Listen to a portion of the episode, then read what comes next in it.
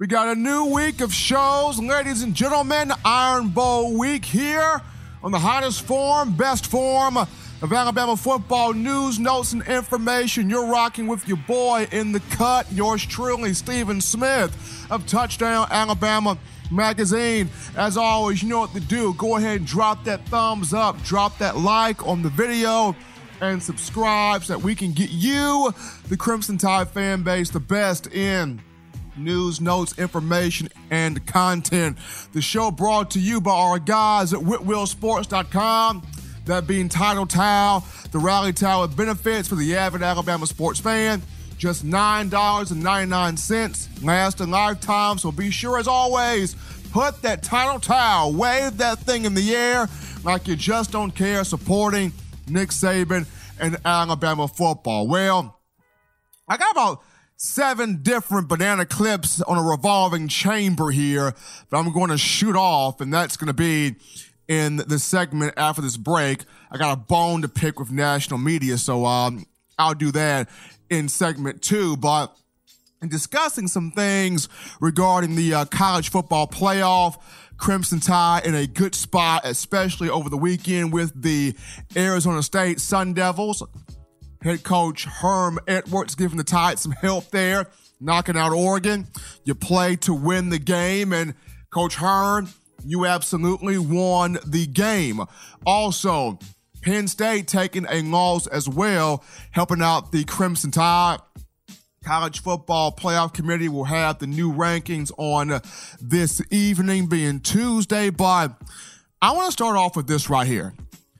If I'm the College Football Playoff Committee right now, I would take a long look at teams four and five, that being Georgia and Alabama, and consider flipping both of those teams. And, and here's why. I, I know the committee is thoroughly looking at Georgia's strength of schedule. They're looking at Georgia's schedule going, well, they did play number 16 Notre Dame and win. They did play the number 11 team in the college football playoff, being the Florida Gators, and they won.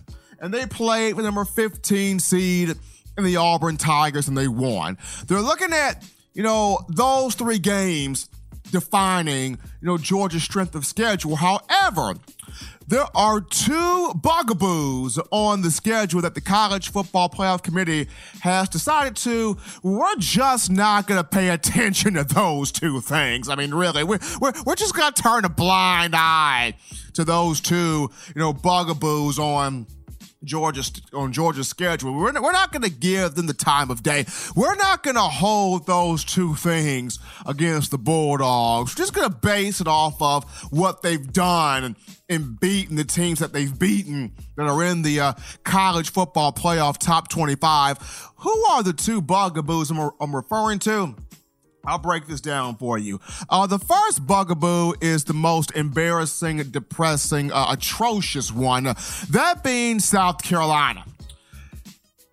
Georgia lost at home between the hedges in Athens, Sanford Stadium, to a four and seven South Carolina team that not many people even know if Will Muschamp is going to coach there next year. I mean, let's be honest. The athletic director, Ray Tanner, seems to really like Muschamp. The boosters, the former players at South Carolina, they do not. They would love to have Steve Spurrier back. If you listen to uh, those guys. So we really don't even know if Coach Boom will be back in Columbia next season. But you look at South Carolina, they get a 20 to 17 win over Georgia in Athens. And this is a South Carolina team that, by the way, did not have Jake Bentley for the entire season. It's primary quarterback. And then against Georgia, its backup Ryan Hilinski gets knocked out of the game, and you have to go to your third string guy, Dakereon Joyner, to close the gap and seal the deal by the score of 20 to 17. Also keep in mind, Jake Fromm did not play well in this game by far his worst game as a quarterback for the Georgia Bulldogs. And this is supposed to be the Jake Fromm that is the you know Heisman Trophy contender. you know, the Jake Fromm that a lot of people still look at as probably one of the best quarterbacks to be taken in the upcoming draft. Yes, that Jake Fromm who had one touchdown and three picks against South Carolina. I mean, basically gave the guy a Christmas present because all three picks were thrown to the exact same dude for the Gamecocks. I mean, uh, not the best performance there by Jake Fromm. But I mean, if this was Alabama losing to an unranked team at Bryant Denny, if this was Tua Tagovailoa, you know, when healthy, you know, throwing three picks against an unranked team. Oh no, we can't put Alabama in the college football playoff. Oh no, no, they just lost to an unranked team at home. No way on God's earth we're putting Bama in the college football playoff. But uh, the Georgia Bulldogs are the number four team in the country, and they lost to an unranked team at home. And Jake Fromm did not have his best performance, but we're not going to hold that to the chagrin of Georgia. No, no, no. We're not going to sit there and trouble Kirby Smart with that. No, we're not going to do that. But that's just the lost bugaboo. Then you have the struggle win bugaboo. Well, actually, two struggle win bugaboos. But we're just to point out one of them, and that being Texas A&M. Just recently, Georgia at home, the friendly confines of Athens, between the hedges, Sanford Stadium. And I get it. You know, Jimbo Fisher's got a good team in A&M. They're growing. Uh, they're getting better. They're coming up you know, they can be a tough out at times. You know, A&M is no, you know, slouch, no smoke and mirrors, but when you're one of the top four seeds for the college football playoff, I mean, the committee should just easily be able to pop in the tape and go right about bam. At that moment, Georgia took the game over. Right about bam. At that moment, Georgia decapitated their brain off. At that moment, bam, Georgia unloaded the chopper and they had no chance. I mean, the college football playoff committee should be able to turn on the tape and pinpoint down the exact moment Georgia took control of the football game. Unfortunately, there have been quite a few games this season where the college football playoff committee has turned on the tape and they don't know at what point Georgia took over the game. They don't know what point it, it took over. You look at Texas A&M, Georgia hung on to win 19 to 13 in a game in which Jake Fromm, once again, didn't play well.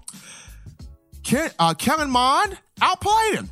Had a better completion percentage, had more passing yards, Mond at 275. If Texas A&M had a consistent run game worth something, and if Texas A&M, for Christ's sake, had a defense that could stop a nosebleed, it could get somewhere. I mean, ever since it came to the SEC in 2012, the main problem for Texas A&M, and I don't care if it's John Chavis or Mike Elko, they can't stop the run. A&M cannot stop the run to save their life. And it happened again. Could not get a third down stop to save their life. Almost beat Georgia. Score was 19 to 13, but you know, those are the two bugaboos there on Georgia's schedule. And there are three like teams, three like opponents that Georgia and Alabama share. South Carolina, Texas A&M, and of course Auburn. Georgia also a struggle win over the Tigers, just getting a 21 to 14 victory. When you look at Alabama, though, Alabama handled two of Georgia's problems, or two of the teams Georgia faced with ease. Alabama took the hammer to South Carolina, 47 to 23. That is a 24 point victory on the road. Not at Bryant Denny, on the road in Columbia, South Carolina, Williams-Brice Stadium. Bama, 47 23, took the hammer to South Carolina. And then against Texas A&M, once again, not at home, on the road. Kyle Field, College Station, Texas, against Kellen Mond and this team in which this Bama team beat Kellen Mond up. I mean, beat him down after that first drive. Crimson Tide getting a 47 to 28 win, a 19 point victory, two convincing wins in which the college football playoff committee could turn on the tape and say at this point, right, bam, Alabama took control of the football game. And with a defense that has been up and down the entire year. Now, has it been completely terrible?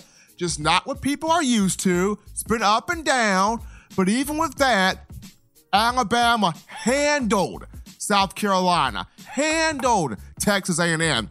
Georgia lost to South Carolina, scraped by A&M. I'm gonna say this right now. Auburn will be a tough out. They got a tremendous defensive front. They'll be a tough out. Bama's got to be ready for them. But if Alabama goes into Jordan Hare and handles Auburn, if Alabama goes into Jordan Hare and handles Auburn, the college football committee, y'all better take a serious look at this. I mean, y'all should be taking a look at this right now. But if Alabama goes into Jordan Hare and handles Auburn, y'all better take a serious look at this. Because the way I'm saying this right now, Georgia is not one of the four best teams in the country. A one loss Georgia right now is not better than a one loss Alabama right now. I'm just calling it what it is. A one loss Georgia right now is certainly not better than a one loss Alabama right now. But folks, college football playoff committee, new rankings coming out this evening. Really want to see the committee take a good look at potentially flipping teams four and five because right now, even with the resume Georgia has, that loss to South Carolina, that barely scraping by A&M, and both of those teams Bama put the hammer to, not a good look there for Kirby Smart and those Bulldogs. We take our first break here on In My Own Words, the podcast. Yours truly, Stephen Smith of Touchdown Alabama Magazine, hottest show in the streets. Be sure to download the Touchdown Alabama Magazine app. Get that today for your iPhone if you're rocking Team Apple. Google Play Store if you've got the Android phone. Check out the podcast options right now at the bottom of the screen. As always, you subscribe to TD, Alabama, alabamamag.com for all the latest, and Touchdown Alabama Magazine on YouTube, the site over 6,000 subscribers strong thanks to you, the fans. Upon our return, we will get into the beef, the bone I have to pick with these national awards. Don't touch that dial, folks. You don't want to miss this. We're coming back to In My Own Words.